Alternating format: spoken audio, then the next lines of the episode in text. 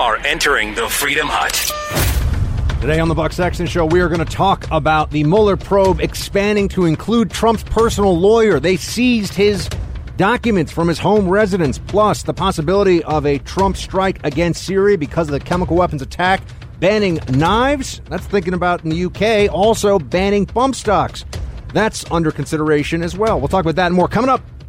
This, this is the Buck Sexton Show, where the mission, Your mission is to decode what really matters with actionable intelligence. Roger that. One small step. Make no mistake. America. Ready. Great. You're a great American. Again. The Buck Sexton Show begins. Activate. Former CIA analyst. Former member of the NYPD. Buck Sexton. It is Buck Sexton. Now.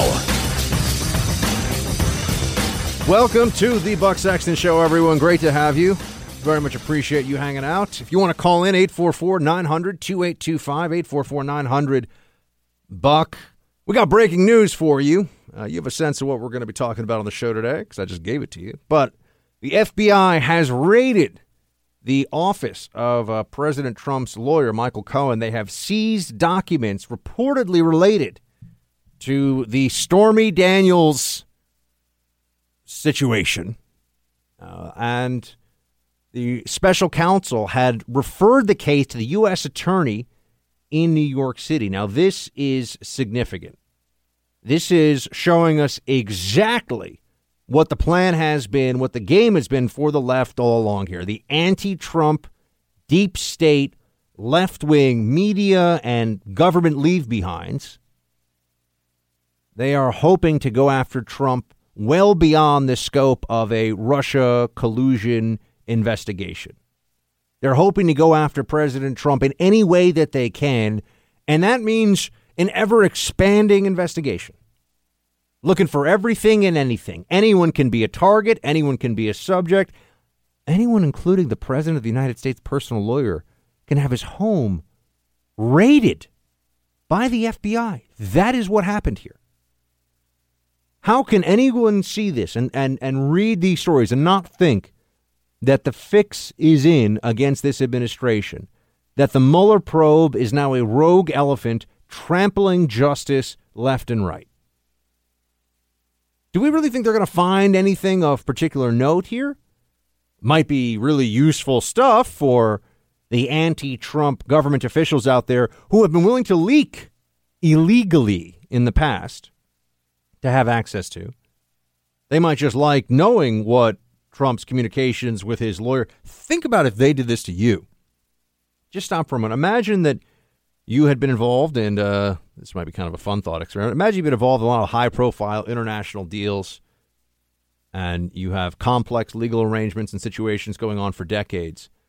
And the special counsel that has been on your tail with Javert like zeal it's a Les Mis reference for those of you who are into Les Mis and that kind of thing. Monsieur Javert. Da, da. I can't, but you know what I mean. I would have gone on, but it's early in the show. If this were third hour, I probably would have busted into the confrontation. Eight three five zero one, you know, or whatever he's. I forget the guy's, you know, the whole thing. Back to the Mueller special counsel probe. So they're going after all the Trump stuff. They're going after all of Trump's people, and Think for a moment about what this would be like for you. Put yourself in the president's shoes. You have a lawyer that has now had all of his personal documents. I'm assuming Cohen has probably handled cases that don't just involve Trump, too. Now this is all in the hands of the FBI. They, they, what this has turned into, and maybe this will really put it into a context that's helpful, is that the special counsel is like an endless, open ended, IRS audit of Trump and all of his associates just looking for whatever they can get them on. And those of you who know anything about the tax code know if the IRS really wants to get you, they're going to get you. And Mueller has already proven this. You have people who are facing prison time for m- minor mistruths, perhaps were even victims of their own poor recollections, memory lapses, but for minor issues are facing federal felonies. We were told that this was about making sure that Russia would never again threaten our democracy. All the grandiose, grandstanding, whiny garbage. Hillary lost. Boo hoo. They won't let it go. They won't let it go. I certainly hope they're going to try to run Hillary again, by the way. I'm here. She'll come back. She'll do it. If they gave her an opening, she would do it. But what are we to make of the special counsel going after Trump's personal lawyer? This is police state stuff. And this is also something where you look at uh, the complicity of other parts of the DOJ. and It's very interesting, isn't it? The FBI has gone after Michael Cohen's personal files and correspondence. And this is the the lawyer that, that is the the single most important legal figure in, in the current president of the United States life. And they they're just, you know, going in there and taking stuff like it's nothing. Like it's nothing. Yeah, we want in. We're going to take it all. And you wonder how could the jurisdiction of the special counsel have been so expanded? According to Fox News here, a spokesman for the special counsel. By the why does the special counsel have a have a spokesman? Kind of weird, isn't it? Aren't they just doing an invest? Do, do they have a, a, a spokesperson assigned for every high profile case the FBI does? No. Usually there's one FBI office or DOJ office of uh, public affairs. You got, you got like a, it's almost like a propaganda minister here for the special counsel. You know, someone out there to do some spinning. And that spokesperson for the special counsel here referred Fox News to the Code of Federal Regulations, Title 28, Section 604, additional jurisdiction. Quote, if in the course of his or her investigation, the special counsel concludes that additional jurisdiction beyond that specified in his or her uh, original jurisdiction is necessary in order to fully investigate and resolve the matters assigned or to investigate new matters that come to light in the court of his or her investigation, he or she shall consult with the Attorney General, who will determine whether to include the additional matters within the special counsel's jurisdiction or assign them elsewhere. So, uh, yeah, the elsewhere here would be the Southern District of New York, which is where this would have that that's the jurisdiction we're talking about. Michael Cohen's office is here where I am in New York City. But did the Attorney General sign off on this? Did, did Rod Rosenstein say, "Yeah, go for it"? Grab Mueller's personal communications having to do with the Stormy Daniels fiasco as we are being told right now. I mean, this uh, on CNN, the the main banner says FBI raids office of Trump's lawyer, seizes documents related to porn star after Russia special counsel refers case to U.S. attorney in New York City. referred what case? What the heck is going on here? How are we supposed to sit back and think that this is anything other than a complete and utter hit job on the president? Does Stormy? Does anyone think that Stormy Daniels and Michael Cohen and the allegations against Trump have anything to do with Russia, the election, and collusion whatsoever? Well, the answer is clearly no. And to people who say, "Oh, Buck, but you know, uh, illegal activity is illegal activity," you know, you got to just you got to just back off this one, man. I got to let let the special counsel do his job. I know about this because I've sat in the room before. I've heard the discussions. When law enforcement decides that they're going to get someone, if they have the resources and the inclination, they, at a minimum, can ruin a person's life. An innocent person. If they really want to get you, they can do it. What I keep saying. I, I think not enough Americans who are not Trump supporters understand what's really at stake here. They keep talking about how Trump hurts our institutions, he undermines them. There is nothing that Trump has done or could do that is undermining our faith in institutions more than the weaponization of the Department of Justice against a sitting president for the most obvious and petty political reasons. And that is happening right now. They're not going to get anything that's going to change your mind about anything out of out of going but they're sending a message. They'll go after Cohen. They'll go after anyone. I, you know, when does Mueller have to actually show something for all this other than ruining people through the punishment or through the process of the investigation? And as I say, the process is the punishment, right? That's when do we get to see something beyond that? When do we get some proof that this investigation is not just a giant sour grapes, sore loser, whiny backlash to Hillary, the worst candidate in my lifetime for the uh, Democrat nomination for president. When, when do we realize that it's not just that? They give us some information that makes us think, wow, okay, this is really worthwhile. Oh, yeah, they, they indicted some Russian trolls. Well, that's really going to make us feel safe at night. That's great. These people play dirty. You've got to remember this. They will do anything. They do not care. Trump derangement syndrome is real, and it extends all the way up to the top of academia, media, and the government itself. The bureaucracy has leave behinds from, and some of them are careerists. I understand that, but they are true, dyed in the wool progressives. They are woke. They are social justice bureaucrats and they want to take this president down. Sally Yates was one. Go down the whole, all these different people involved at the DOJ, McCabe and Comey and the whole squad. And the people who I would note leaked information about Trump to try to take down his presidency as well. They were willing to break the law, commit. These are government servants who commit felonies because they think that they're doing some great service. I, I who knows what's even in their heads when they're doing this. Who knows? Um, this is this is just way too far. Someone needs to shut this thing down. I know people say Trump can't do it and, and Rosenstein won't do it, but I, I, we've I've run out of patience with this. The special counsel is not about protecting us. It's not about finding the truth. It's about payback against Trump for depriving a lot of people who think they're really important from what they thought was their destiny a, Hillary presidency, Clinton 2.0, eight years of it, all the wonderful stuff they think would have come along with that. And Mueller is just on the loose.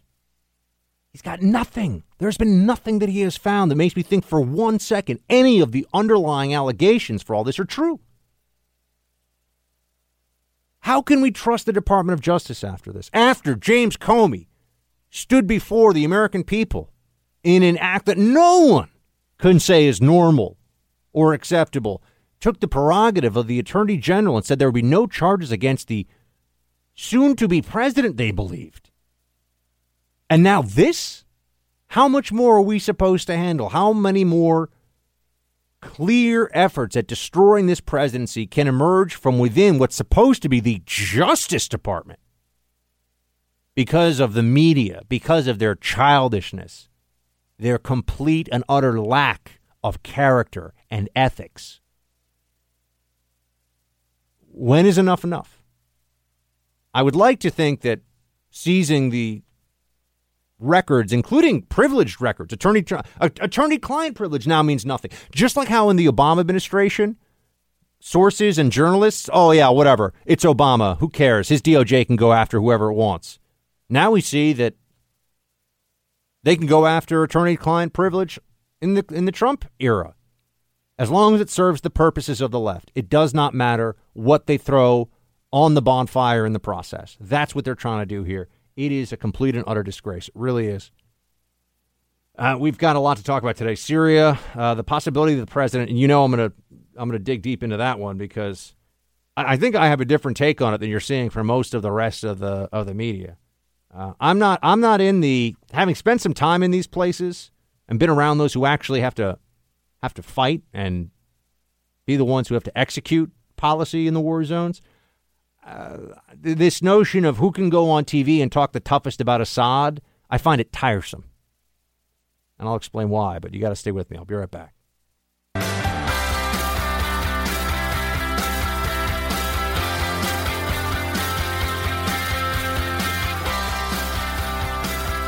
James Comey was testifying before Congress, I think it was June uh, of last year, and he noted that you had asked him to call the Clinton probe a matter, not an investigation. But he said it, it made him feel, I'm paraphrasing, it made him feel strange. He, he noted it. What did you mean when you said, let's call it a matter and not an investigation? Well, you know, I, I heard about that testimony. I didn't watch it at the time, uh, but I, it, it, was brought to my attention later, and, and people were raising it with me. And my first response was, what, you know, what, where, what is the issue here? And this was a very sensitive investigation, as, as everyone knew. Um, and the issue when he and I sat down at that time, which I, I think was early in the fall of 2015, um, was whether or not we were ready as a department to confirm an investigation going on, when we typically do not confirm or deny investigations into anything. Babble. Total and complete babble from the for- former Attorney General. Uh, not answering the question, evasive nonsense, right? Lester Holt could, by the way, push quite a bit more there. That's the NBC, NBC, right? Or ABC, NBC, whatever. Uh, guy who took over for uh, Brian, there I was, karate chopping Bin Laden Williams. Uh, and Le- Lester Holtz asked the question. She doesn't answer it. We just kind of let it go. But notice Loretta Lynch did her job for the Obama administration, did her job for the Democrat Party. That's what was important to them. Didn't matter that she profaned the office of Attorney General that she had by being so wildly political. In, at, at every key key point of the Hillary investigation, the whole tarmac meeting with Bill Clinton, does anyone want to defend this? Do any of the glorified uh, glorified catalog models over on the on the CNN side of things want to have a debate as to whether it was okay to have that tarmac meeting? That's how the Democrats play the game, though. Lies, obfuscation, you know, and, and everything. Some somehow it's just made to go away.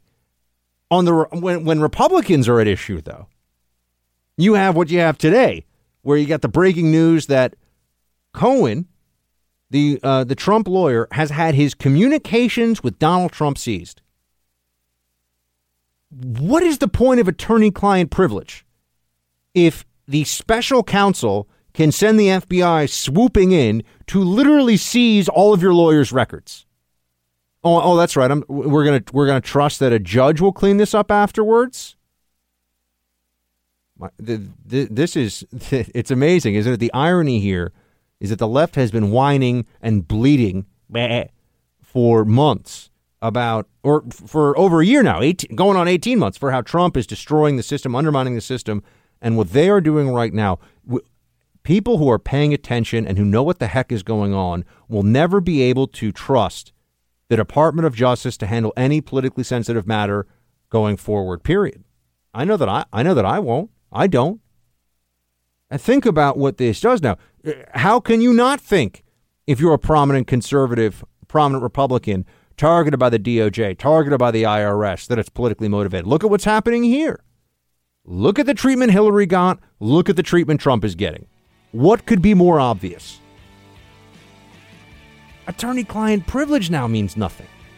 Well, well, well you know, what's next? Are they going to seize, seize, uh, you know, Trump's psychiatrist's files or something. I mean, not that, not that he sees a shrink, but if he did, that's fine. But I'm just saying, nothing is sacred. They're gonna they're gonna bug when Trump goes into confession to his priest.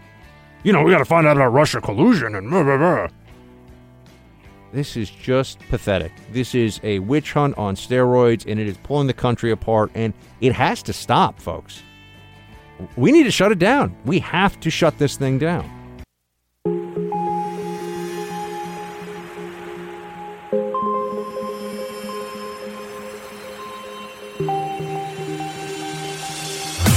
He's holding the line for America. Buck Sexton is back. So President Trump was meeting tonight with his uh, top officials to talk about the response to Syria, which we will discuss here on the show in just a few moments. Uh, but I, I we, will play for you his statement that he just made moments ago on the seizure of his per, of his communications with his lawyer I guess attorney client privilege is meaningless in this insane era of get Trump at all costs. I would note that there are you know analysts, Democrat analysts on the other side who seem to report with glee that oh gosh, he's they're going they're looking at Trump on, on obstruction and campaign finance. Now that's the latest. Is that the the uh, investigation? The reason that Michael Cohen, Trump's lawyer, is getting pulled into this is because there may be some campaign finance I- issue that they're looking at. This is what I meant by this isn't this is a massive IRS audit under the auspices of the Department of Justice. But imagine if the IRS couldn't just look at you for financial impropriety, any crime they want. They can demand all your records, they can demand all your phone calls, all your e- everything. Anyone you've talked to becomes a subject. Anyone who tries to stand up for you is likely to become a target. That's what the president of the United States is going through right now. That's where it's, I gotta feel like who's got his back at this point? All these officials around and people with power and authority to do something, and they're all just you know they're all just trying to cover for themselves. It feels like not a lot of not a lot of stalwarts manning the barricades on the Trump side. It's disappointing. And the the situation of the DOJ. Look, I know Sessions has recused himself, so he's out of it. But there there's got to be someone over there who sees this for what it is. Um, th- there has been more damage done, more damage done to the sense of a nonpartisan, based in law, not based in political prejudice, Department of Justice. More damage done to that in the last 18 months than, than in my lifetime. Uh, this is this is completely unacceptable. What's going on here? And by the way, the president just spoke moments ago. I want to play you a, a, a, his reaction to what just happened. His lawyers' personal files have been seized in a dawn FBI raid in New York City. How this could have anything to do with Russia collusion is anyone's guess. I'm almost positive it doesn't. They're looking at Stormy Daniels, Michael Cohen payoff money situation, and who the heck cares?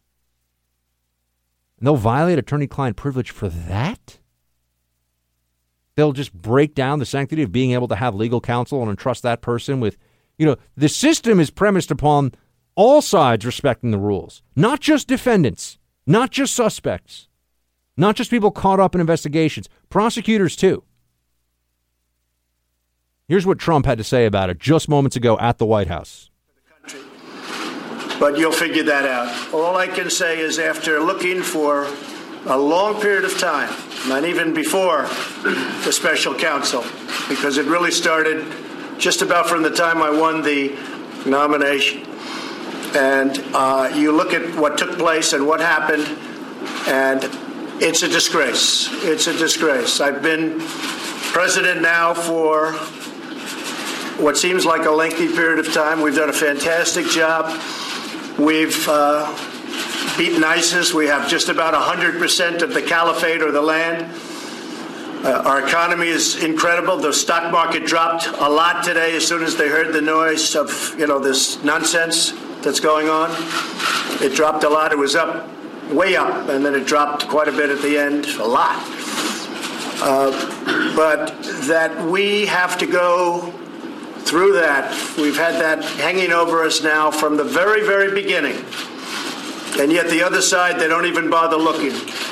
And the other side is where there are crimes, and those crimes are obvious lies under oath all over the place, emails that are knocked out, that are acid washed and deleted. Nobody's ever seen. 33,000 emails are deleted after getting a subpoena for Congress, and nobody bothers looking at that. And many, many other things. So I just think it's uh, a disgrace that a thing like this can happen. This is partisan trench warfare, so unfortunately, you got to pick a side. I'm in the trench next to the president on this one. This is completely out of control. Michael Cohen was cooperating with the special counsel, had turned over thousands of pages of documents already, had testified, had he had already spoken to them. Now they're going into his his home or his I'm sorry, his office in this case and seizing his files? What judge signed off on this? And under what auspices? Looking for what? Now just take this for a moment and do not forget this. This is important. In the entire time that we were looking at Hillary Clinton during the email investigation, which, if you remember in the reporting, it wasn't just that she had some maybe a little bit classified stuff. She had highly classified information that she was transferring between unclassified servers, her, her own private server, you know, the, the emails were unclassified, the whole thing. Some of them marked classified, despite all of her lies to the contrary. But that's very serious. That's not, did someone give someone money before an election that maybe could be unethical or could be a violation of federal campaign law that require a fine? That's what we're talking about with Stormy Daniels. No one's going to prison for the Stormy Daniels thing. No one cares. Doesn't matter. It matters a lot to the anti Trump left, but it doesn't matter in terms of life and what really is important. During the entire Hillary exposing classified information fiasco, which she was guilty of, and we know it. Did they ever, did they ever go and seize the records of Hillary's communications with any of her lawyers, any of her counsel? You know what the answer is.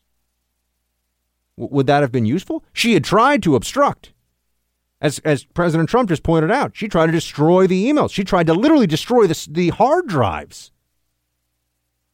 I mean, that's like a neon flashing sign. Oh my gosh, they've got me. I'm I've been doing criminal stuff. I'm destroying the friggin' hard drives. And so, what are we to make of this? DOJ couldn't figure out, you know, with Comey and Loretta Lynch, no hardball tactics against Hillary Clinton for actually breaking the law on matters that, that are important to national security. I mean, there were reports that she had special access program data in these personal emails. That's crazy, my friends. That is completely and utterly, inexplicably reckless. But, you know, no, no need to seize any. She's, she's letting classified information fly around. People go to prison for that, for one time doing that. She's letting it fly around on servers on her, ah, I'm above the law, the whole thing. Did we ever see any tactics like this the entire time that Hillary's under investigation? No. Not even in the universe of this. We saw Comey and Lynch and others doing the equivalent of sitting down for tea with Hillary and her buddies, like, oh, isn't this sorry about this troubling email investigation. We'll make it all go away and we'll laugh about this when you're in the White House one day. That's what they did. How are we supposed to see this situation any differently than a complete and utter debacle? The hypocrisy here is outrageous. The disparate treatment between what a Democrat gets, who is a very important figure in the Democrat Party, versus what a Republican president gets. There's no defense here. There's no real. De- there's no good faith debate to be had at this point. The fix is in against Trump, and the fix was in favor of Hillary. I mean, what we're just supposed to sit here and and continue to be uh, flummoxed and flustered and angry, I suppose.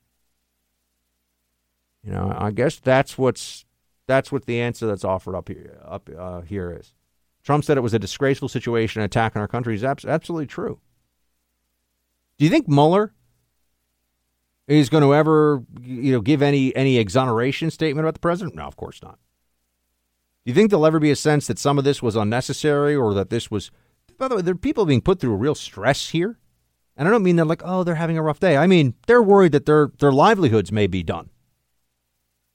And they bankrupted General Flynn. Thanks for your 30 years in the United States military. Thanks for being an elite military officer, commander of men in battlefields. But, you know, we, we got to bankrupt you now, ruin your life. Because Hillary didn't win. Sorry.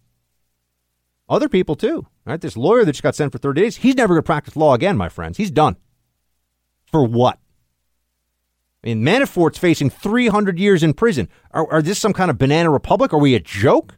Is our Department of Justice? Is our justice system, when politics are involved, actually a joke? That is an open question, and one that I would not want to. Ha- I would not want to be forced to answer that right now, because it would, as an American, make me feel pretty sad.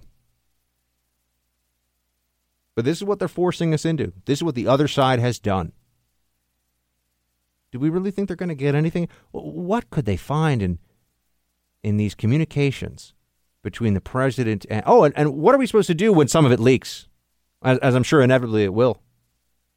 Oh, you know, it just kind of happens. What a great! It's you know we learned that they abused the FISA process in a search to get damaging stuff on Trump and his top people. We already know that, which is just a complete violation of the trust that is given to the intelligence community, my my former community.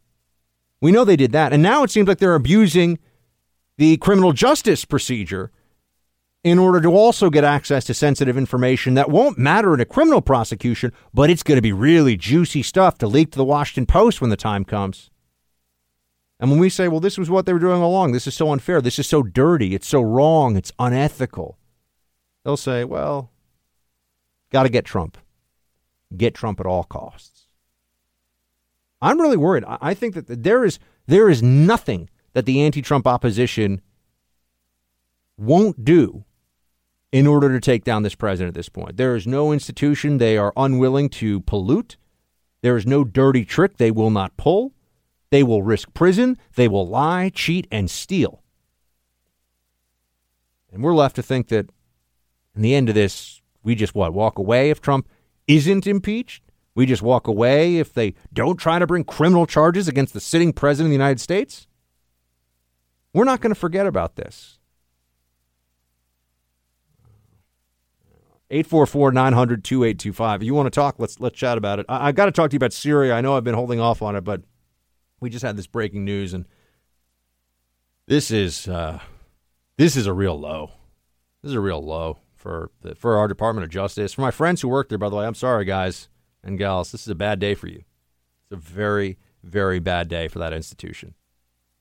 It's like Attorney General on the tarmac meeting with the husband of the soon to be Democrat president of the United States, but oops, no, she's not. It's that level bad.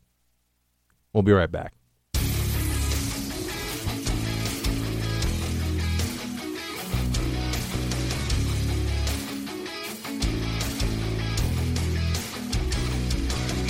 We are lit here in the hut. Lots of uh, phone calls coming in, so I want to get to them right away. And uh, for everyone who's going to get on air here in a second, just I want to hear from you, but we also got to keep it tight because I think we got every line every line simultaneously lit here in the hut. Uh, let's get uh, Sandra in Boston. Hey, Sandra.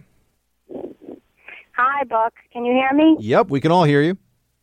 Okay. Uh, here's what I think. This has just gone way too far. And here in Boston, we are in the 250th anniversary of the occupation of Boston. So I'm thinking lots of thoughts about the revolution and studying up on it and everything.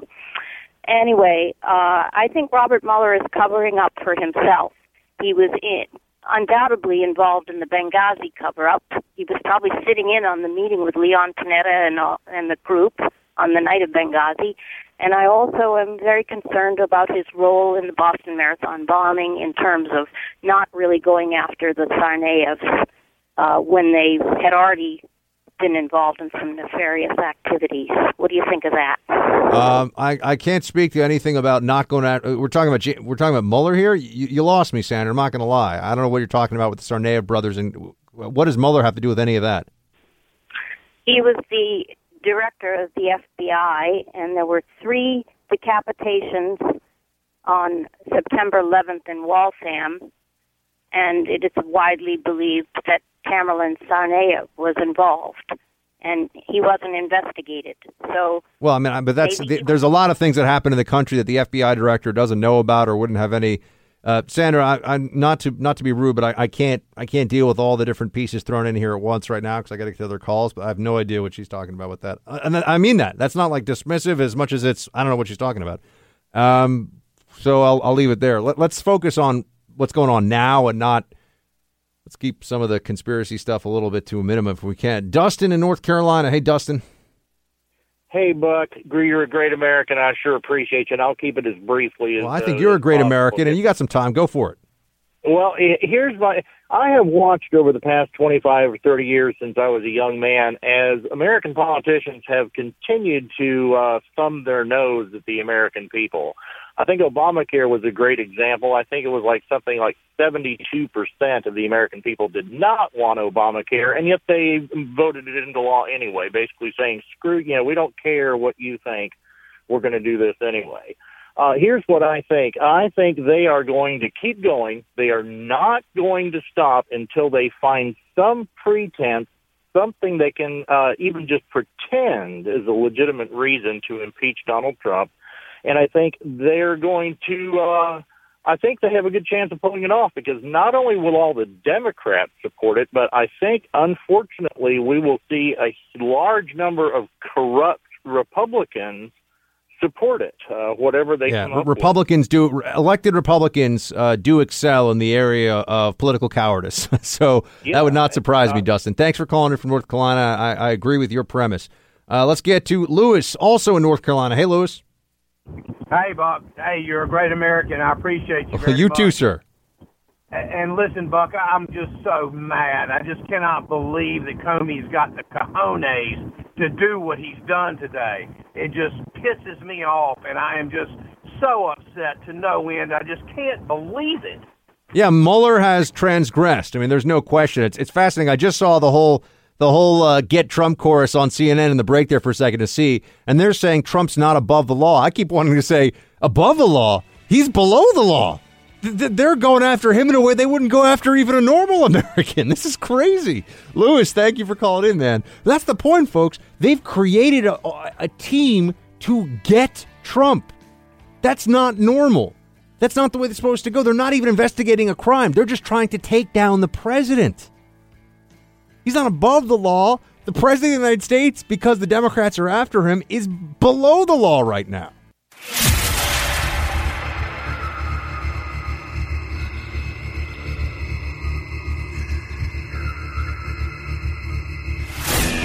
He's back with you now because when it comes to the fight for truth, the buck never stops. I'd like to begin by condemning the heinous attack on innocent Syrians with banned chemical weapons. It was an atrocious attack. It was horrible. You don't see things like that as bad as the news is around the world. You just don't see those images. We are studying that situation extremely closely. We are meeting with our military and everybody else, and we'll be making some major decisions over the next 24 to 48 hours. U.S. capable of striking Assad's chemical weapons facilities?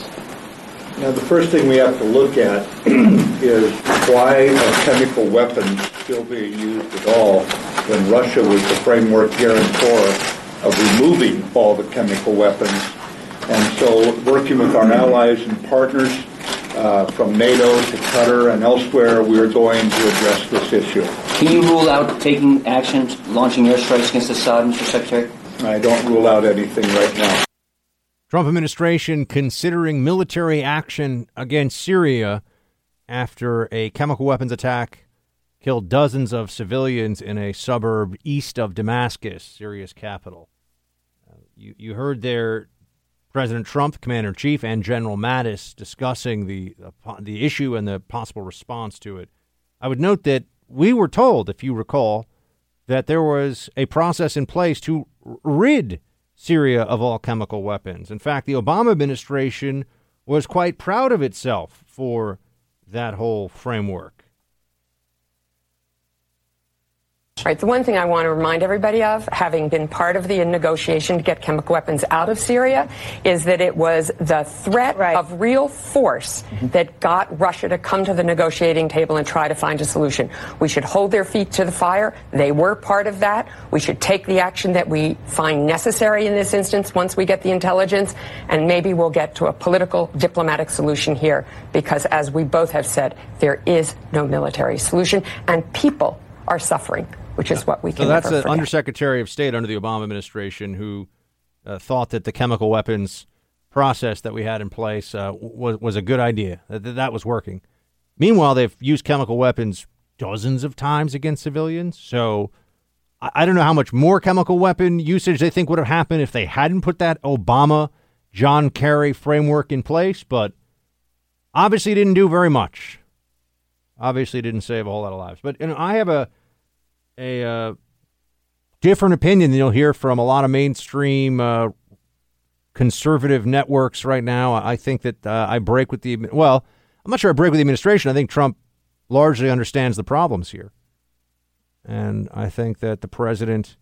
I wrote about this today, by the way, on thehill.com. If you want to check it out, I said, look, the president's got to He's got a loose cannon approach to things, and in this case, that may be a good thing because no one really knows how he's going to react or what he's going to do.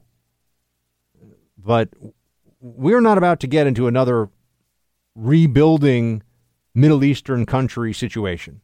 Should not do it, cannot do it, terrible idea. And we don't want to be in a position where we make this situation for ourselves worse in Syria than it currently is. People would say, oh, Buck, a year ago, Trump fired off a bunch of missiles in response to a chemical weapons attack just like this. And I say, yeah, didn't stop anything. Within a few hours, it was reported Assad's airfields were back up and running. Now you say, well, Buck, what if they go with something bigger this time? I say, well, that's a that's a risk we should not be willing to take under the circumstances, uh, because we have U.S. troops in Syria right now. We don't talk about it much. There's not a lot of reporting on it, but we know we do. It's a different situation if you target the regime when there are U.S. ground forces in play. If if we hit Assad hard, do we really want to see what it's like if all of a sudden the Assad regime goes after? They know where our troops are. They know where our people are. What if they decide they're going to exact some revenge? You say, well, Buck, we could pummel Assad. Yeah, we could. Do we want that? Really think about it. Do we want to take out Assad? You break it, you buy it. We want to be in charge of Syria?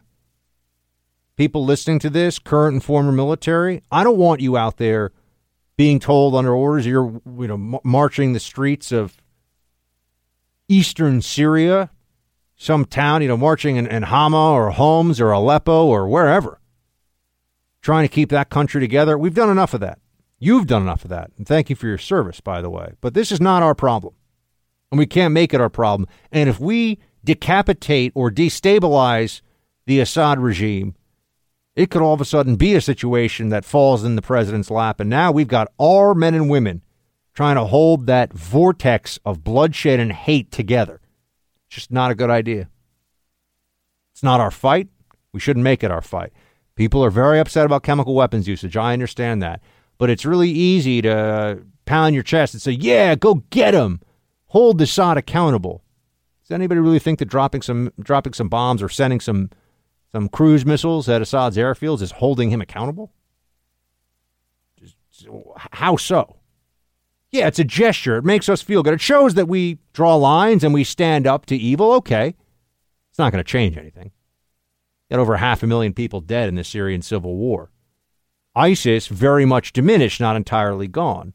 President Trump understands we need to pull out. We need to leave. We can't stay there forever. We just can't do it. We're already in a semi permanent position in Iraq right next door. People say, oh, Buck, well, ISIS will come back in the vacuum. We're just going to keep extending U.S. military indefinitely in Afghanistan, Iraq, then Syria. Then, you know, it's one thing to extend U.S. military presence in Germany and South Korea. You know, our troops there serve a purpose, but they're also not engaged in constant counterinsurgency warfare. I think it's very easy. Right? You had Lindsey Graham, for example. Here's a perfect example of, of what, what we should not be thinking and what we should not be saying.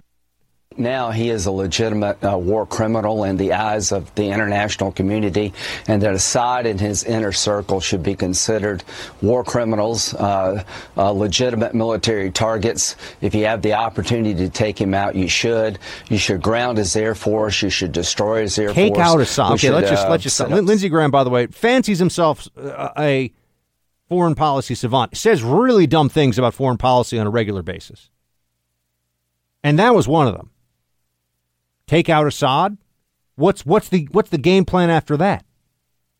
Oh, we're going to what? We're going to turn to our Kurdish allies who have been doing a majority of the fighting against the Islamic State and who have been chased all the way across Syria by the Turks recently, our NATO ally. We didn't do a damn thing about it. Who are we going to turn to and say, okay, well, you're, you're going to run things now. You're in charge. Does he really think taking out Assad doesn't, that's going to, what? That's going to crumble the Alawite regime? They've been holding out for years against ISIS, against Jabhat al Nusra, against uh, the Free Syrian Army, against Kurdish fighters. That's a solution? That's idiocy. Masquerading as a solution. The biggest single point of our Syria situation right now has to be this we cannot make this our problem. We cannot send our men and women over there to fix this country. There are unspeakable atrocities, horrific things have been going on for years. Hundreds of thousands of people have been killed. People have been mutilated, uh, raped, murdered in front of their families. It is unspeakable. I have been to the Syrian refugee camps in Jordan. I've spoken to people about what's happened to their own families. I have seen the pain in their eyes. I get it. But this can't be our fight again. This can't be our fight the way that we can't continue to just try to prop up Afghanistan, try to prop up Iraq. We do what we can from the outside. We take limited, measurable risk. And if we want to do a measurable response, that's one thing, but nothing more. We'll be right back. I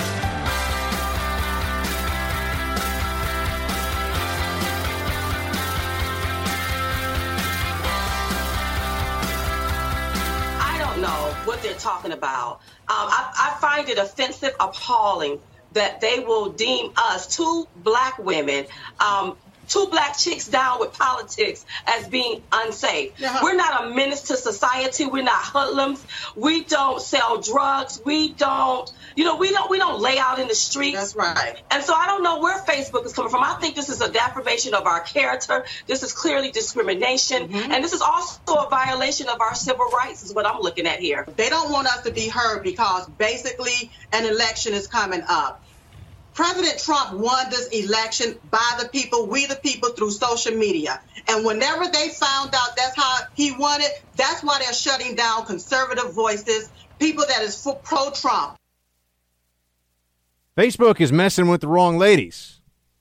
That's uh, Diamond and Silk you just heard from there. I've uh, actually met them a few times before. Uh, they are uh, lovely and charming and kind. They're they're very very nice, uh, very very nice ladies, and very successful.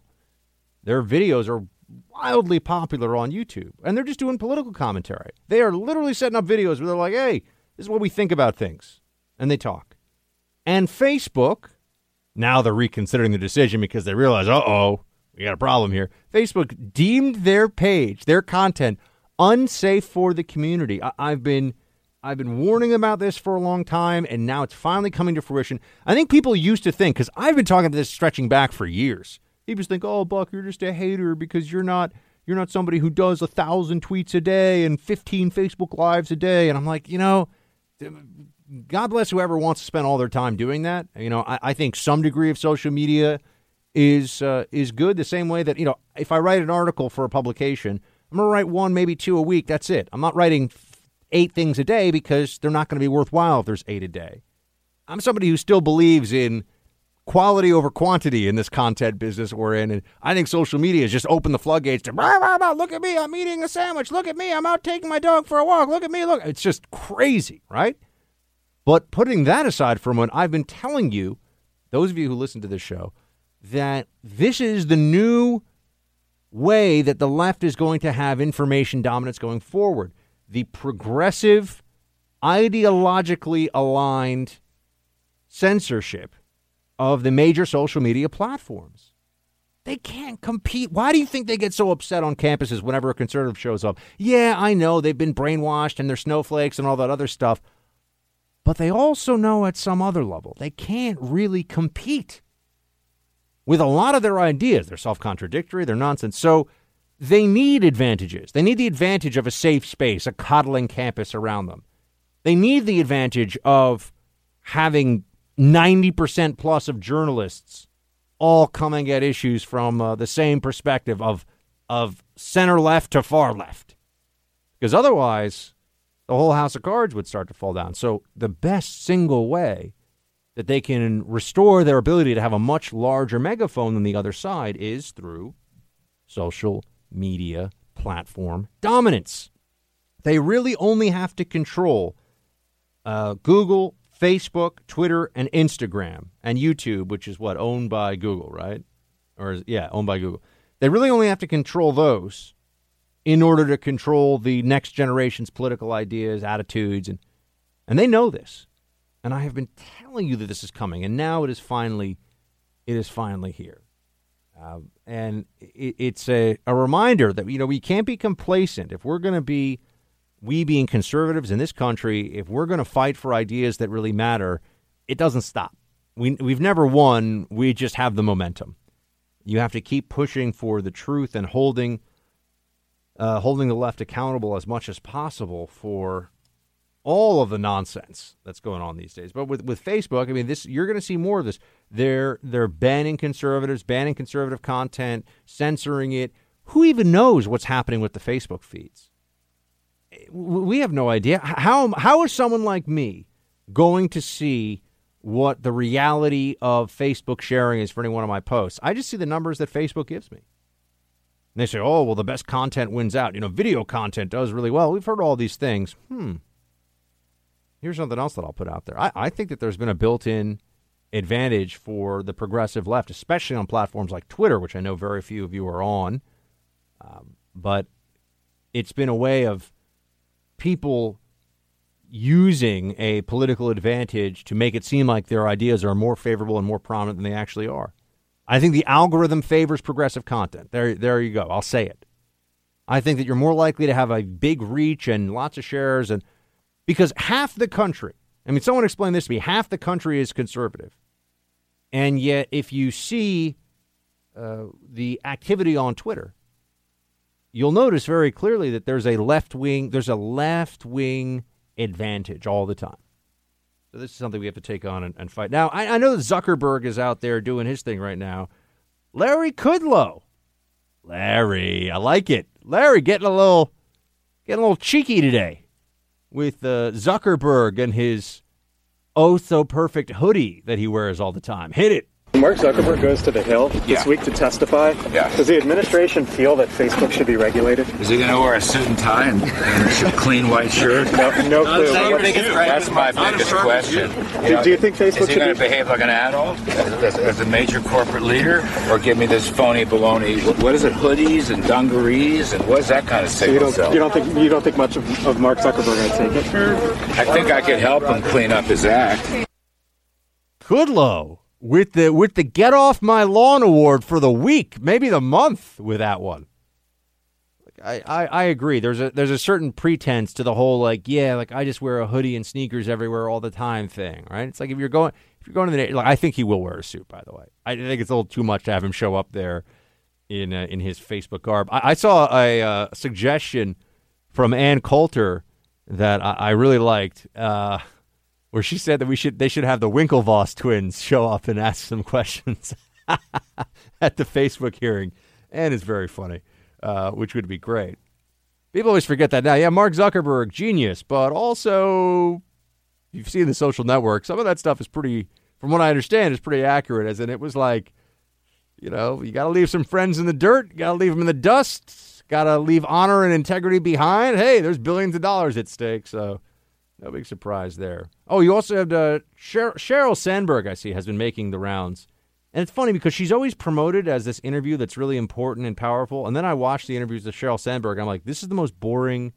I, would rather I'd rather watch local news where they just do like a live feed of the you know Steelworkers Union 101 or something arguing with the city council about some benefits package. Like it's that level of boring. But here's what Sheryl Sandberg said about whether Facebook will actually sell your data for. Let's be clear. We do not sell people's data. We don't do it for ads. We don't do it for any other reason. We also don't give your data to any advertisers. We have an advertising based business model, and I think that's really important. Just like TV, just like radio, people can use this for free mm-hmm. all around the world. And if you're trying to connect 2 billion people, using it for free is really important access to the content we have privacy built into our ads model. So the way it works is that someone wants to show an ad to on Facebook, we can show it to the people who might be interested in it, and then we do not pass individual, individual information back to that advertiser. And it's really important that people understand that. So Facebook is saying they're doing this because they get to protect your privacy. Here's something, folks. They also want to continue to be the middleman that makes all the decisions about who's seeing what, when, how, and where.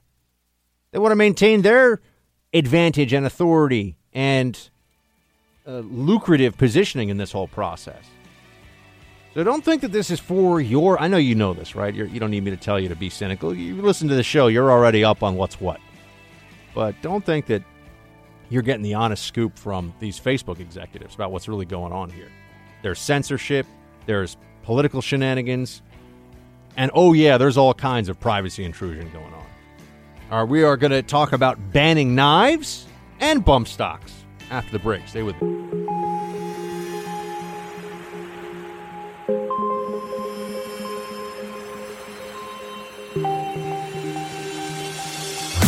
He's holding the line for America. Buck Sexton is back. Violence on the rise in the city of London. I mentioned this to you recently, team, about how London is now more violent in terms of uh, homicides, and I'd, I'd be willing to bet per capita violent crime too, but definitely in terms of homicides, uh, than New York City is for the first time in recorded modern history. And people might be saying, hold on a second, Buck. But the UK has such strict laws about guns, and we've had Piers Morgan, who's been just, you know, telling us what to do about our, our, our silly Second Amendment, and why is he always just weighing in on that conversation? And we're kind of like, you know what? We got our own stuff to handle over here, but apparently they've got their own stuff to handle over there. They got a whole bunch of knife attacks going on. We don't really have that much in the way of details. Why is this happening? Why are people getting stabbed and killed all over London? Dozens and dozens of them, right?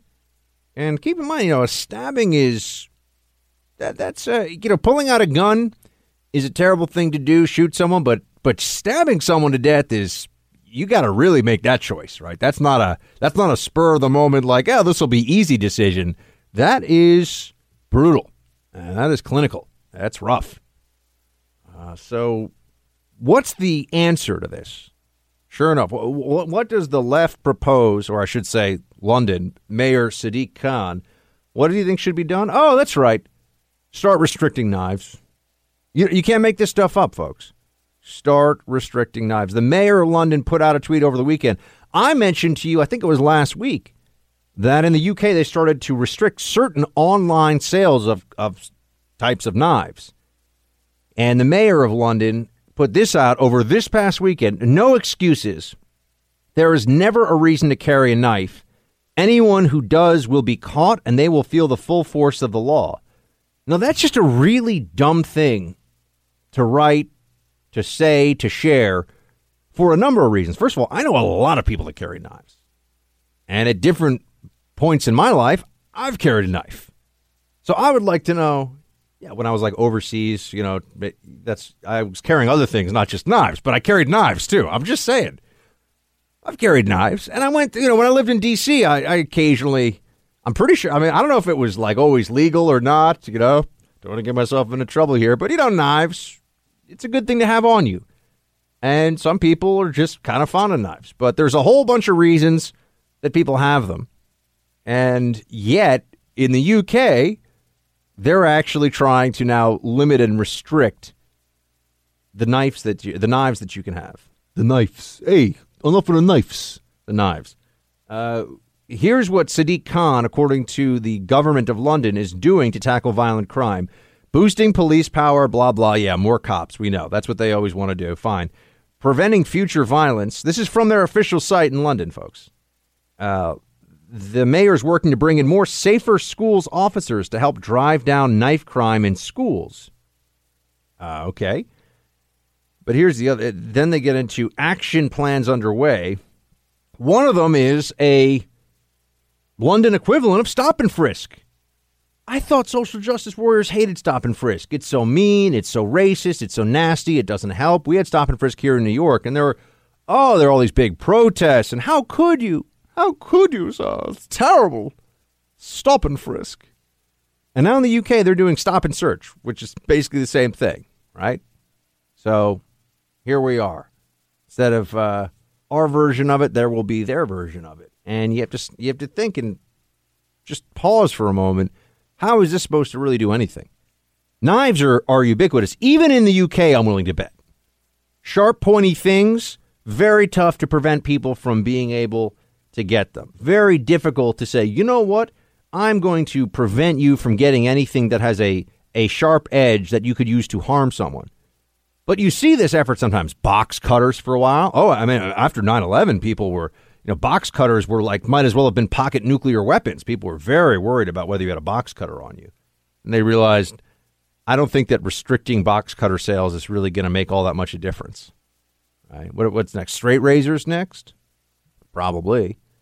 New York City, I would note. I, I'm not sure what the knife laws are wherever you are, but in New York, I can tell you that I have I have had the conversation with coll- former colleagues of mine in the NYPD.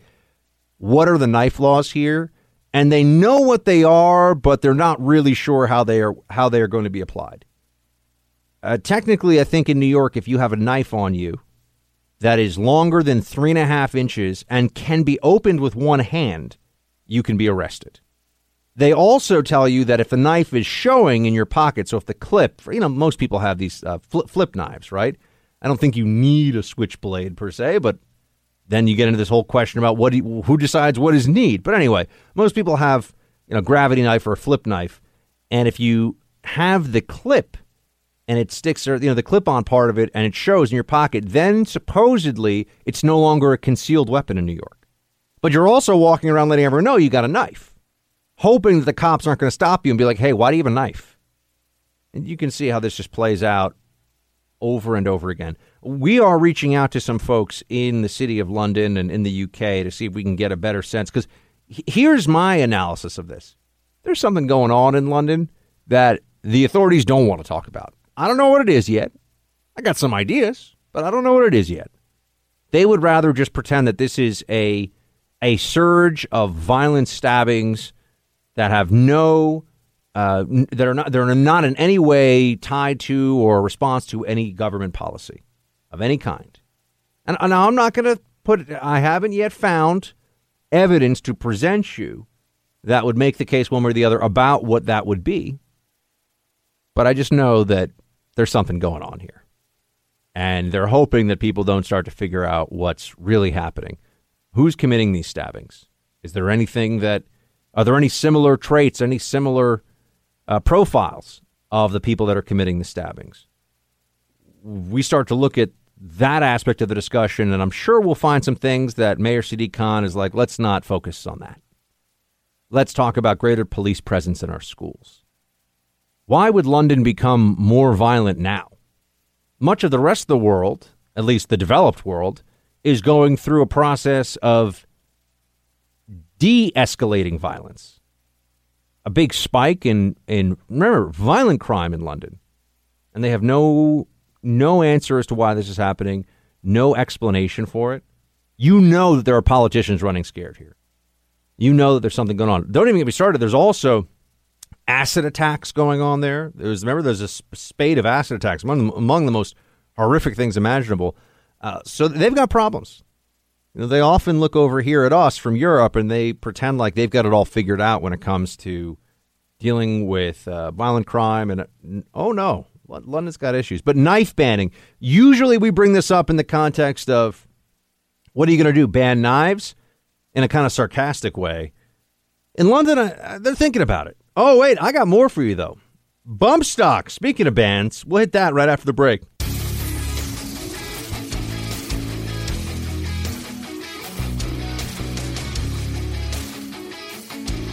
There's a problem with bands.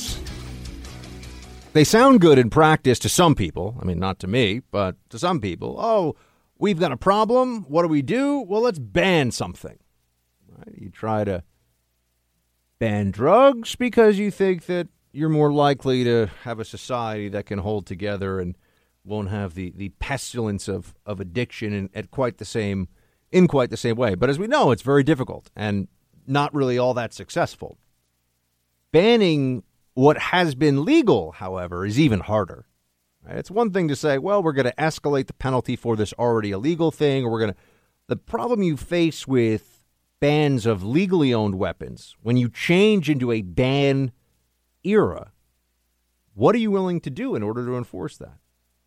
I take you to the latest in uh, in this series, the bump stock ban. Now, uh, there's a proposal out there, as you know, in the aftermath of the Las Vegas shooting, where the shooter in Las Vegas used a bump stock uh, to fire 1,100 rounds in 10 minutes. He killed 58 people, injured 422. A horrific event back on August, August, I mean uh, October 1st, on the Las Vegas Strip. People said, "Well, We got to ban bump stocks now. And my response to that was kind of, all right, I mean, who really, you know, who cares? Fine, ban bump stocks. That's really going to somehow create a, a an environment of good faith for further discussion about how to prevent mass shootings. I, I don't really, I'm not going to fall on my sword for a bump stock, so to speak. Right? It doesn't really strike me as all that important. But now, now we actually have to look at well, what does it mean if you ban these things at the federal level? Make it a federal felony to be in possession of a bump stock. Uh, Wall Street Journal did some analysis on this over the weekend. Here's what they found out: that one, the ATF E, got to throw explosives in there too. Uh, alcohol, tobacco, firearms, explosives. They have no real idea of who owns bump stocks. So there's so you start with that. There's no pre-existing bump stock registry, and that makes a couple things hard. One, you really can't enforce or, or you can't expect to be able to enforce this ban through anything other than voluntary compliance and fear. And then two, they don't even know how many people have bump stocks. They don't even know. They think it's about 250,000, but it could be as many as about half a million. 500,000 of these firearm accessories already in circulation, or, or, or, owners. I mean, I'm assuming maybe they have more than one, who knows, but 500,000 of these in, in circulation. That's a lot. That's a lot. Do we think that people are going to all hand them over? They're going to turn them in, say, here's my bump stock. I have a feeling, having spent a lot of time with a lot of lifetime gun owners in my life and just being around people who are Second Amendment proponents, I have a feeling that there's going to be a little bit of a uh, Molon Labe vibe with bump stocks and that people are going to challenge the federal government to do something about it. Now, that also can mean that there are going to be some folks they call it deterrence prosecution, right? Or they, you know, making an, making an example. It's a much simpler way of saying it. There'll be some folks who end up getting hit with a federal felony charge because of their possession of a bump stock, which is certainly going to be troubling for some people, right? I mean, first of all, federal felony is very bad. You don't want that because now you're talking about basically taking a plea deal. And possession is an easy crime for the federal government to prove. You know, there are some things where you can mount a realistic defense, or at least you have some leverage in a plea negotiation. With possession, you got it, it's on you, you have it, you're done. Right? It's and I know this. I've got friends who are federal prosecutors. They'll tell you if you got it, it's on you, it's illegal. You're you're in a rough spot. And so there are going to be some people that, if this becomes in fact the law, you're going to see people that are risking real prison time, uh, are in jeopardy of real prison time for their possession of something that, keep in mind, they bought entirely legally, in good faith, and I don't know, I don't believe that there's any uh, program in place. I don't even know. What, do we have any? What does a bump stock even cost? I have no idea. This is not a firearm accessory that I have any familiarity with whatsoever. Uh, I, I, had heard about them. Some YouTube enthusiasts who are, you know, gun gun guys on on the internet I know were big into bump stocks, but other than that, I was not really aware of it. But this is a program of of uh, well, I was going to say voluntary confiscation. It's not voluntary; it's under threat of law.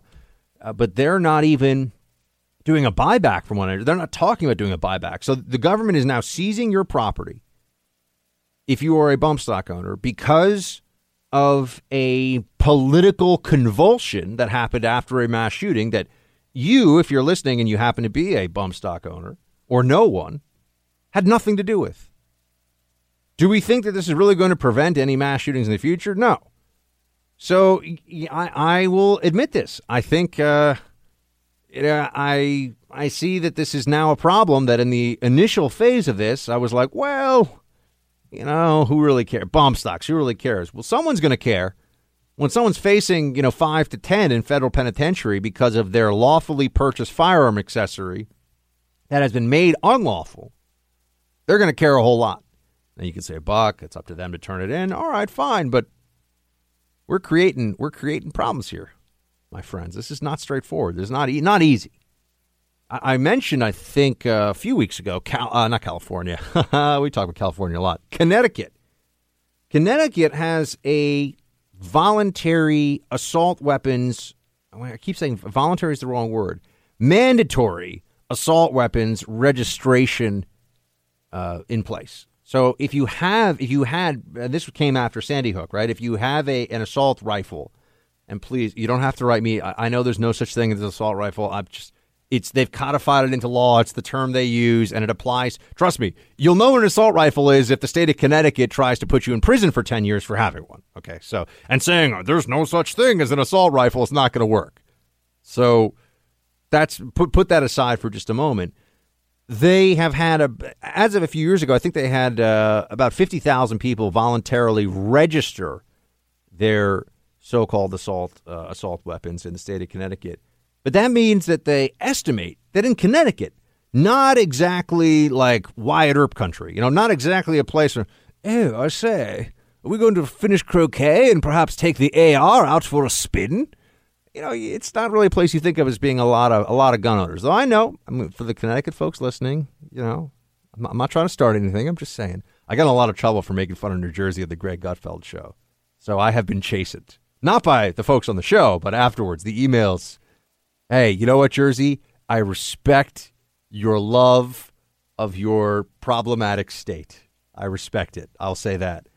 Uh, but back to Connecticut, the the uh, authorities there think that there are about a half a million uh, assault rifles in circulation in that state that uh, have not been registered, and it's a Class D felony in Connecticut.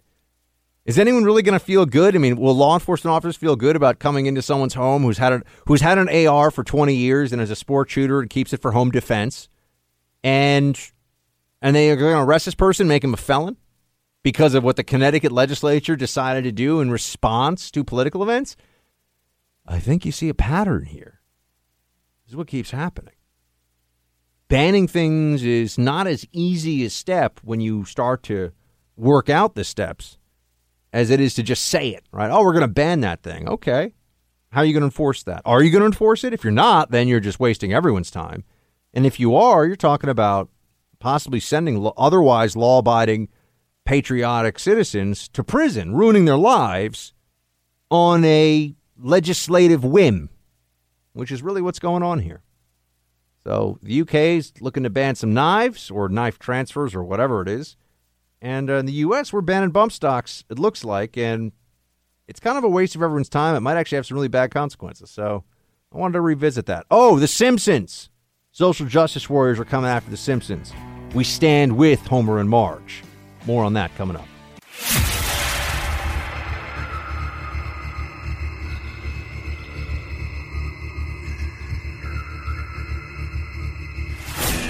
He's back with you now because when it comes to the fight for truth, the buck never stops. Welcome to hour three of the Buck Sexton Show, my friends. The Simpsons. For many of you, it is a timeless classic. I haven't seen all of the episodes by any stretch, but I've watched a lot over the years. I think it's fair to say that it is probably America's all time favorite cartoon. It has been on the air for decades. But as we see, and this is a continuation of my thesis that social justice warriors refuse to allow anything to be funny, The Simpsons has now come into the sights of the progressive, or should I say, regressive left that is trying to destroy comedy at every possible turn.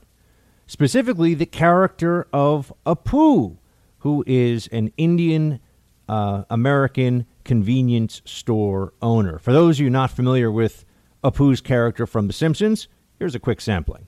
Was the cause of the Civil War? Actually, there were numerous causes. Aside from the obvious schism between abolitionists and anti-abolitionists, economic factors, both domestic and international, played a significant... Hey, hey. Yeah. Just, just say slavery. Slavery it is, sir. Yes, I am a citizen. Now, which way to the welfare office? What? I'm kidding. I'm kidding. I work. I work. Now, what you may have gathered from that is that uh, Apu, who is one of the long-standing characters on the show, has an accent that is a, a caricature of an Indian English-speaking accent, right? India being South Asia in this case, and not Native American, which we know now you only refer to it as Native American, but I digress. But Apu is actually a beloved character and he is insightful and witty. but he shares some of the uh, caricatures of Indian Americans in terms of accent, the fact that he owns a convenience store, and some of his uh, social commentary along the way. But Apu is beloved. He is not mocked, it's not punching down. He has always been treated as a character on the show as funny, but also someone you like and respect and who brings something to the table. Now you can contrast that with the way the little German schoolboy is is depicted in the show and how he's treated. German boy, go back to Germania. I do not deserve this. I've come here legally as an exchange student. Young man, the only thing we exchanged for you is our national dignity. I have to the only thing we traded for you is our dignity. But I came here legally as a little immigrant, and I just want to eat the chocolate bars all the time. Guten Tag. Now, even I can do that accent, right? I can joke around about the German exchange student, and we should be very clear about why that is.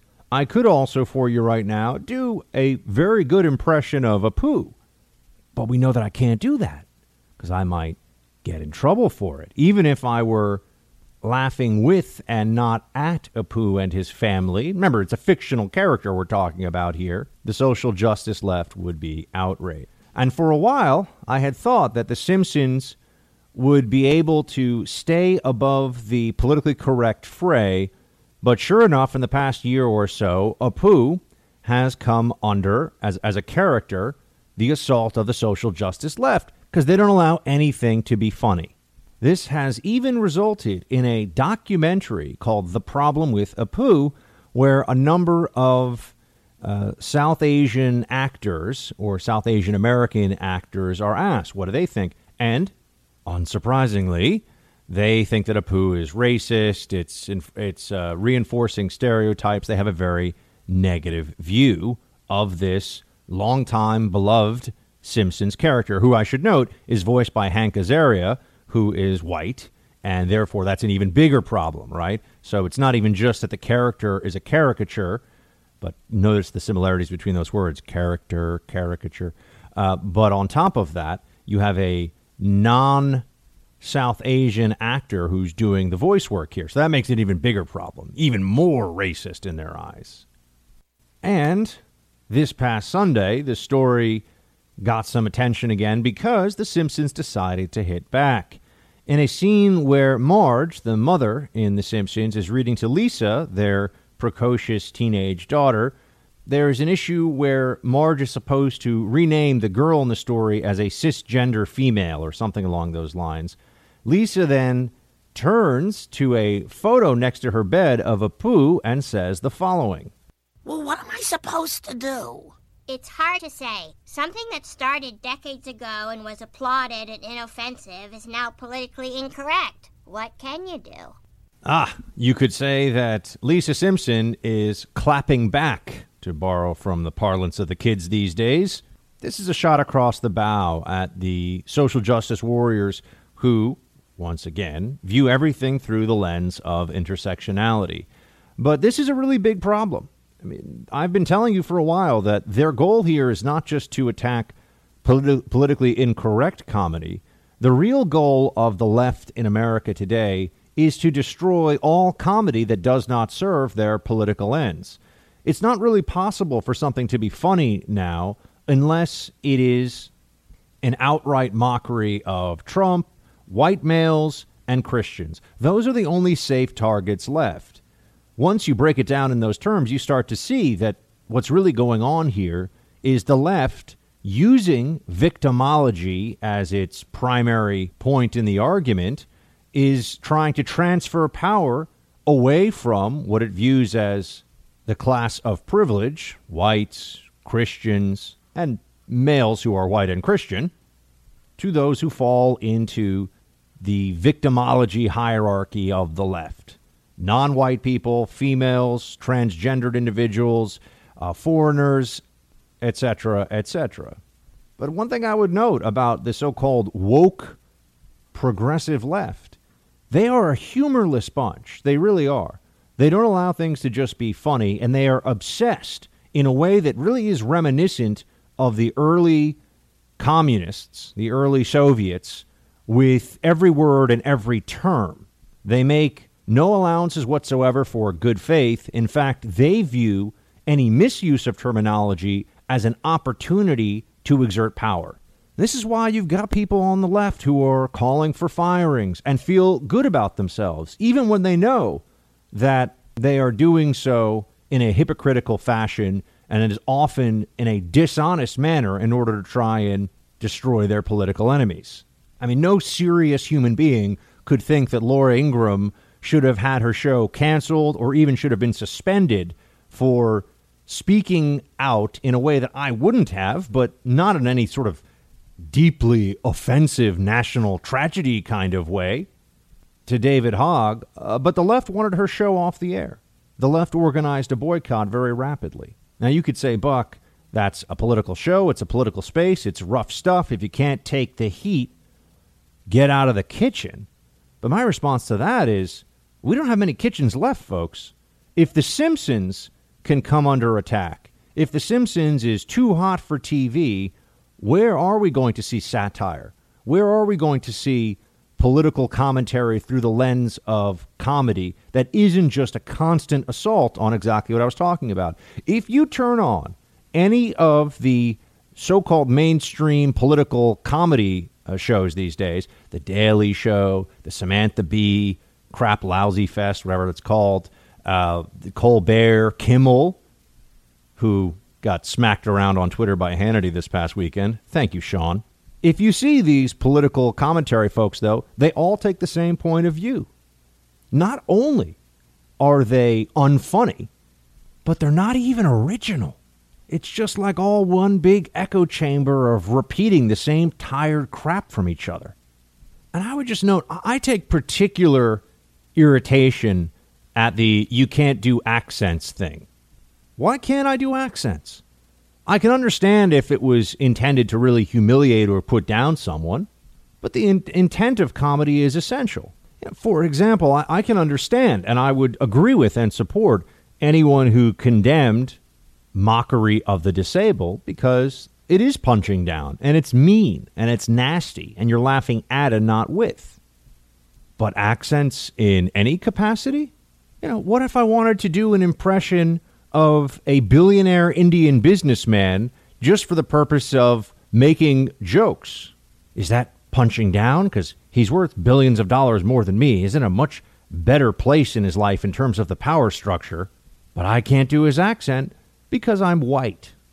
What we see here is that there are different rules based upon different ethnicities.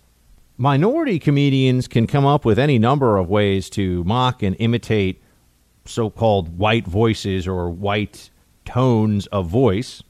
And I have no problem with that. But I would just note that as a white guy now, I am very aware of the fact that I am only allowed to do accents that are associated with other white guys.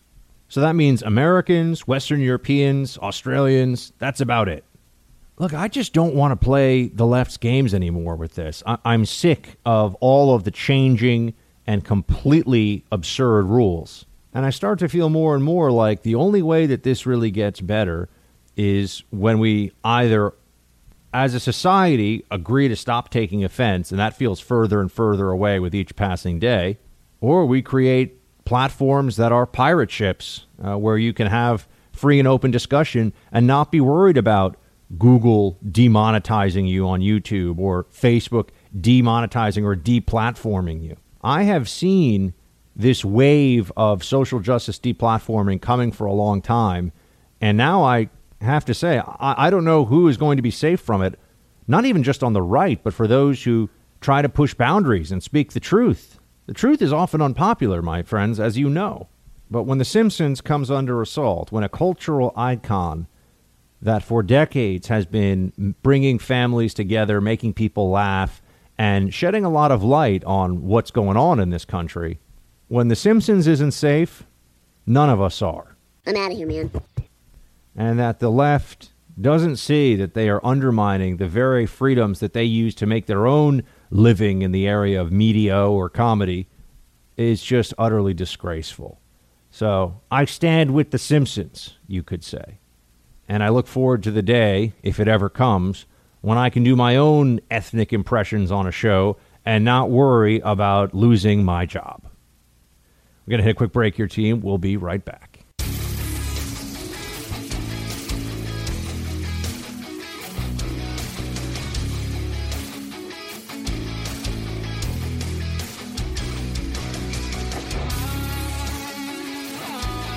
Let's talk about James Comey for a few minutes, shall we? I know you're all like, boo, Buck, boo, don't do it. No, no Comey. But there's a great piece in a national review by the formidable Jim Geraghty called Comey the Celebrity that has pulled together some uh, former FBI officials for the purpose of making the case that I've been making you all along, and that is that Comey is, in fact, a grandstander, that he might have had some people fooled when he was at the FBI, and I'll get into that in a second. But the reality is that he is a very self important fellow who is willing to throw away whatever is left of his reputation as America's last honest cop uh, in order to try and even the score with President Trump. And I just take note of this for a second because, you know, on the notion of, of, of CNN and these other networks, for a long time they were saying how everyone at the FBI has such a a positive view of Comey and thinks that he's so great, and everybody really wants uh, Comey, you know, to, to be the the next, uh, I don't know, you know, the, the attorney general, I don't know, whatever, whatever it was, right? They were saying that Comey was the last honest guy. I was telling you along, the truth is that the day to day of the directors of the agencies doesn't really cross over with the rank and file. So whenever you see these people who go on TV who are all like, "Oh, the rank and file really love this person," they're just making that crap up. Who knows? There's no polling. I don't have any real idea. I remember when I was at the agency, when I was at CIA, you know, Panetta came down one time and had lunch in the cafeteria, and everybody was like, "Oh, there's Panetta. Oh, look at that." You know, it was kind of like uh, one of the one of the tigers got out of the cage at the zoo or something. It was more like a curiosity than oh oh look at that interesting. Nobody really cared. Didn't affect us. The day to day of the job had nothing to do with the director, and so look, some people get snowed, they get conned, they get uh, tricked into caring about what the director of their agency uh, says or, or thinks at any given time not understanding that it really is for the for in most cases, many cases, it's all about the individual, right? It's about their legacy. It's about how they're running things. You know, it's the day to day is run by the the quiet professionals, people that have been doing it for decades, not the people that get appointed or have senior political connections. They're playing a different game. They're involved in different stuff. And with Comey, sure enough, we're seeing that is the case. And now other people have come over to my side of the equation. Now, I never worked for Comey, I never worked at the FBI, but I'm familiar with how this goes, right?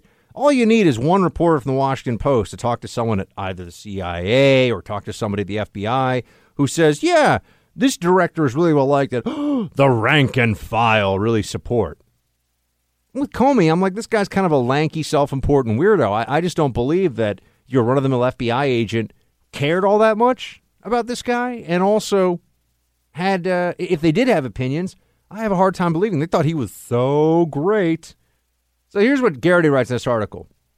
When President Trump suddenly fired FBI Director James Comey in May 2017, quite a few retired Bureau officials eagerly defended Comey's record as director and denounced Trump's abrupt, seemingly self serving decision. But some of those same FBI, retired FBI agents are now turned off by the pugnacious, high profile persona of the former director as he prepares to launch the book tour for his autobiography, A Higher Loyalty Truth, Lies, and Leadership. In 25 years at the FBI, James Gagliano handled a wide variety of duties criminal investigator, undercover agent, etc., etc. He's currently an adjunct professor at St. John's and a CNN contributor. Back in 2017, when Comey was preparing to testify before the Senate, Gagliano said, quote, Nobody's going to question Comey's honor and his character and said he was disgusted with the way that Trump treated the former director. Now, Gagliano says he was uh, really more of a mild fan of Comey, but has been unhappy with the former director's decision to venture into the public eye, writing a tell all book and promoting it on a highly visible press tour. This current effort to meet the president in the public square at his own game of mudslinging and punching and contributing smugness to the debate, it's a bad look, Gagliano says. I think it's going to diminish the FBI, and I think it's going to diminish whatever's left of Comey's reputation. Oh, and there's more, by the way. There, there's more and more. Um, people that at one time were very public in their defense of Comey, who are former FBI and have now realized they, they got taken. They just, you know, either through a sense of loyalty to the organization or whatever, or maybe a sense of personal loyalty to Comey, they stood up for this guy. But now we see it, and I want you all to remember this. He is a political infighter and a guy who really thinks he's amazing and really important and likes to be turning the wheels of history himself and is not to be trusted and is not credible on any issues dealing with this president whatsoever. He has a vendetta. Comey wants to be President Trump's nemesis. Do not let the media brush that aside and do not forget it, no matter what comes out in the weeks and months ahead. All right, quick break. We come back. Chappaquiddick, the movie. A little follow up to that. And also, I, Tonya, the movie. I got some thoughts for you. Stay with me.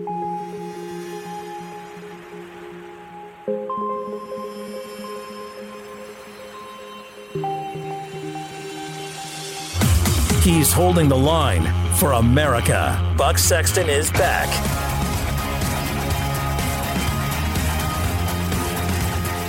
So I had movie night with Miss Molly on Friday, which means that I'm actually willing to sit in one place, put my phone away, no looking at the phone. It's an important rule for me, and watch a movie in full. Generally, these days, I have neither the time, nor the attention span, nor the inclination to watch a full two hour long film. But I checked out I, Tonya on Friday, and I have to tell you, while it was too long, it was pretty well done.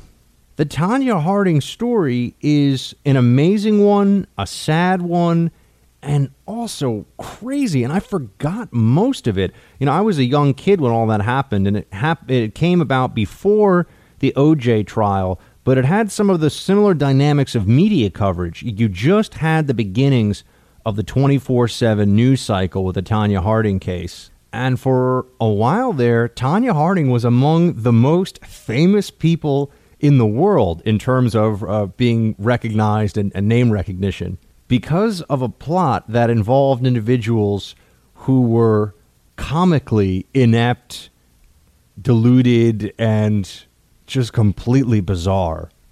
So I think that it was a it was a good movie. It was about thirty minutes too long, which is often my complaint. I, I really don't want to sit for more than two hours, and usually I only want to sit for ninety minutes for a movie. And I know people can say I'm some kind of cretin for this. Maybe I feel kind of bad saying that because you know I spent a summer in Crete, the island off of Greece, and that is in fact the basis for this term that people use, cretin. It's synonymous with you know backwards barbarian so maybe I've just committed a microaggression of sorts.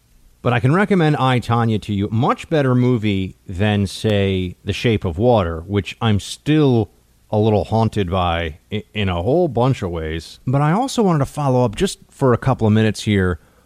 We talked about the show, I mean, the uh, movie Chappaquiddick on Friday, and another. It's a good film, a little slow, a little long, but overall it's well done.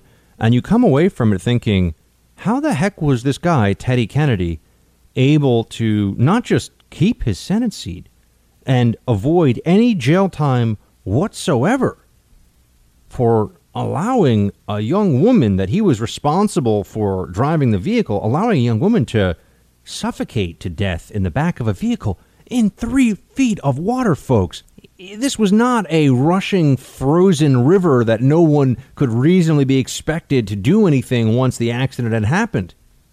Teddy Kennedy just panicked and left her there. And I think the movie makes it pretty clear. Now, there are still people who cling to the fiction of the necessity of the Kennedy dynasty for American politics.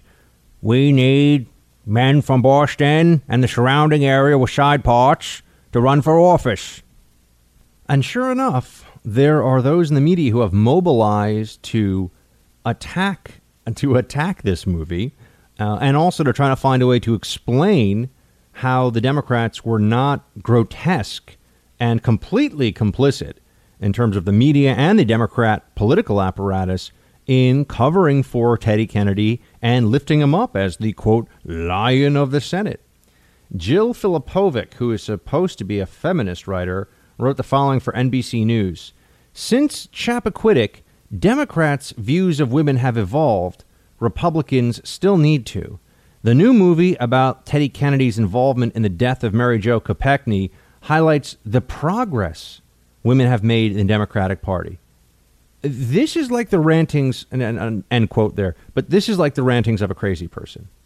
Uh, th- this makes no sense.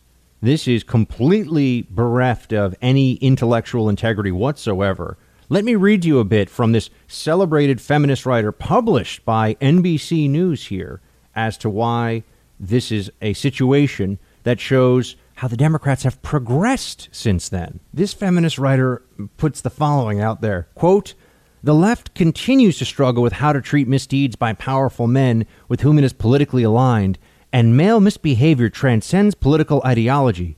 But there's no question Democrats are cleaning house. You can't say the same about the American right. Our current president has been accused of sexual misconduct and assault nearly two dozen times and has openly bragged about grabbing women's genitals without consent. End quote. Here we go. Teddy Kennedy killed a woman. The Democrats covered for what was an involuntary manslaughter case, elevated that scum for decades and now that the truth can finally come out because it doesn't matter all that much anymore, you know what the lesson the so called feminist left wants us to take from all this? You know, Trump is bad and stuff. Democrats have gotten better about this. Democrats wouldn't do this today. You mean like Democrats wouldn't rally around, say, a president who was accused of sexual harassment, sexual assault, even rape for eight years? They wouldn't rally around him? Because I'm pretty sure we all know how that went. His name was Bill Clinton. They have absolutely no compunction about selling out whatever principles they pretend to have. And to watch the feminist left contort themselves into some some version of Democrats are actually not as bad as Republicans after Chappaquiddick comes out is just pathetic. It is pathetic. But go see Chappaquiddick. We'll be right back. Hey, Team Buck, it's time for roll call.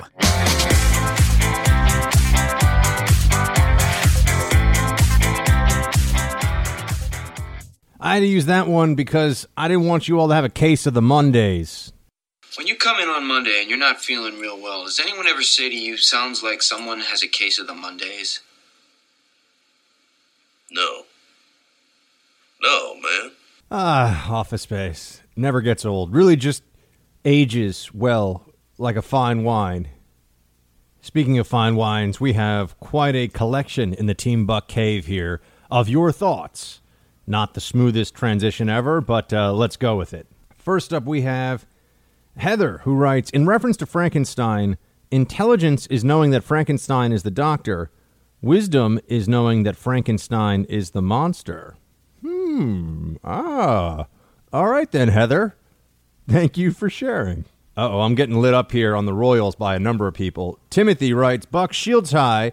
I enjoyed your April 6th podcast, including your monologue on the British Royals. Irrespective of their prior place in history, the monarchy provides a system of stability for the United Kingdom since the British Constitution is unwritten. King George VI, Elizabeth II, Prince Charles, Prince William, and Prince Harry have all served in the military. King George VI served in the Battle of Jutland in World War I. Prince Harry has served multiple combat tours in Afghanistan and also served with the uh, ASAS. Is that okay? Prince William was a SAR helicopter pilot and has rescued multiple people at sea. He was prevented from serving in Iraq or Afghanistan since he is second in line for the throne. Whatever your view of the previous royals, Prince William and Harry definitely deserve respect for their military service. Whether the royal family should be a taxpayer supported thing is a different conversation. I believe a large portion of their wealth is derived from the Duchy of Lancaster. However, I could be mistaken. Excellent show as always, Shields High. Yeah, Tim, I, I completely respect the service of some of the younger uh, royals uh, for the UK, or our very, very close and dear ally for the UK military. I, I wasn't talking about that, though. I was just talking about the notion of the monarchy as something that we still have in a country as advanced and developed as the United Kingdom. Um, but I, I hear you, and I appreciate you writing in.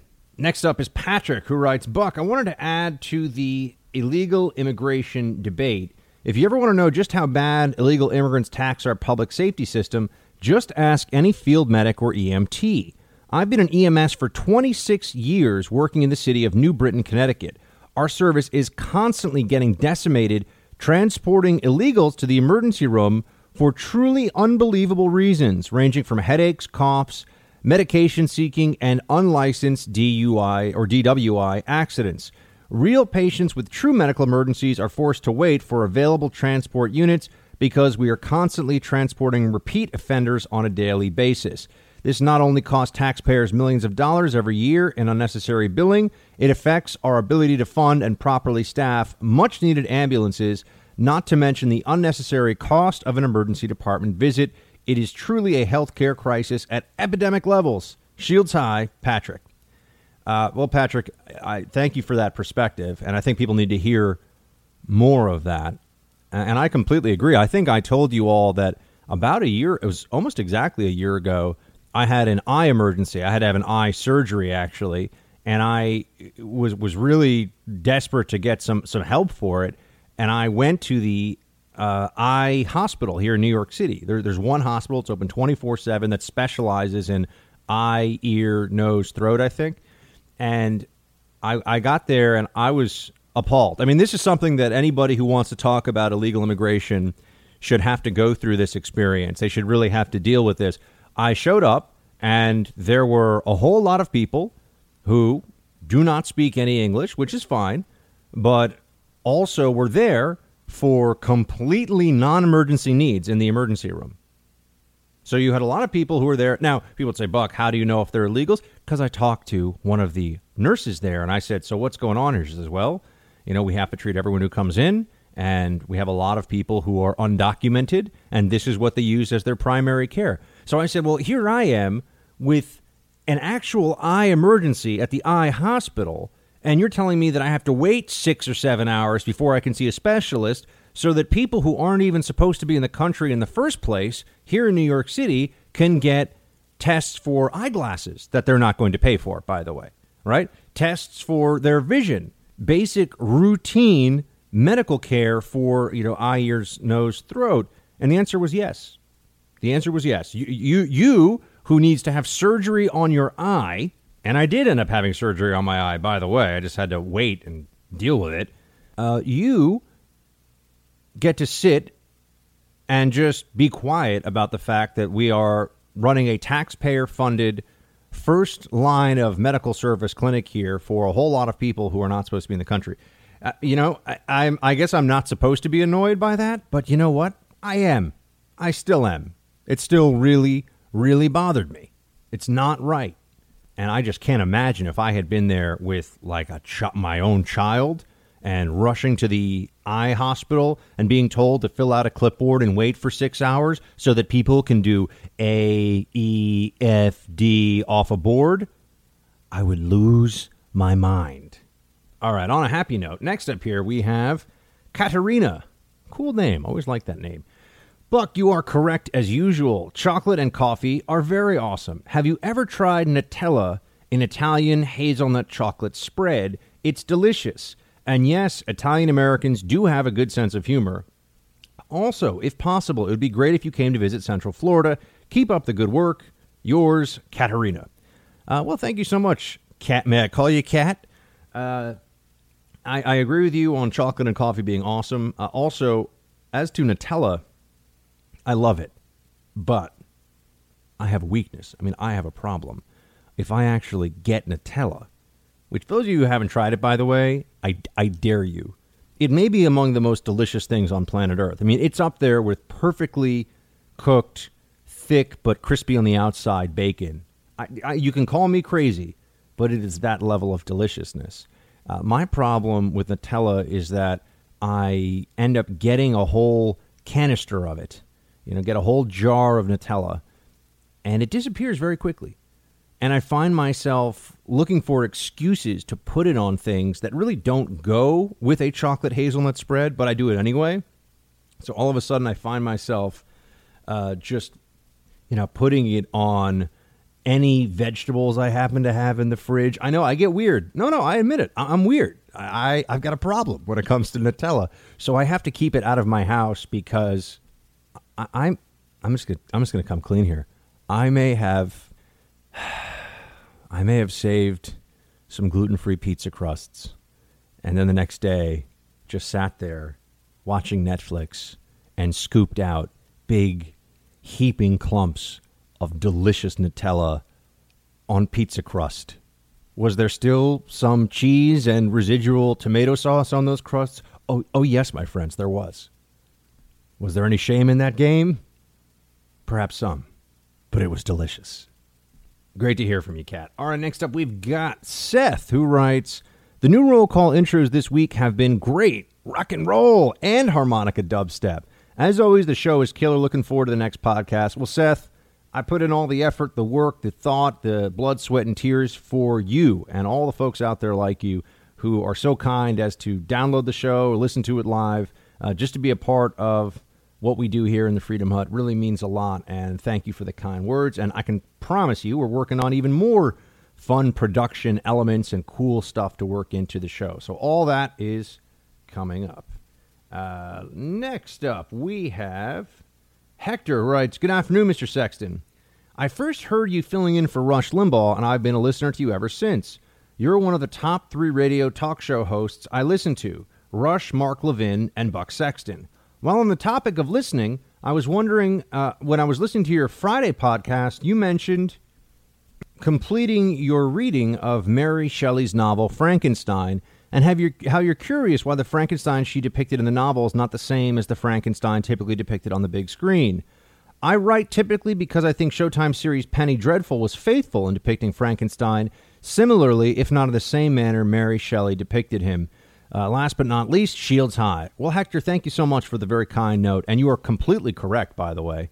The Frankenstein in Penny Dreadful is way more accurate a depiction of the Frankenstein in the actual, or the, the monster, the demon. Remember, Frankenstein's the doctor in the novel. And I would just note that, as I assumed, the reason we think of Frankenstein a certain way today is because of the uh, 1931 film adaptation by Universal Pictures uh, that became wildly popular of a doctor who, using electricity, brings a monster to life who has a murderer's brain. That's where we get it's from the movie adaptation from the 1930s. That's why we think of Frankenstein that way.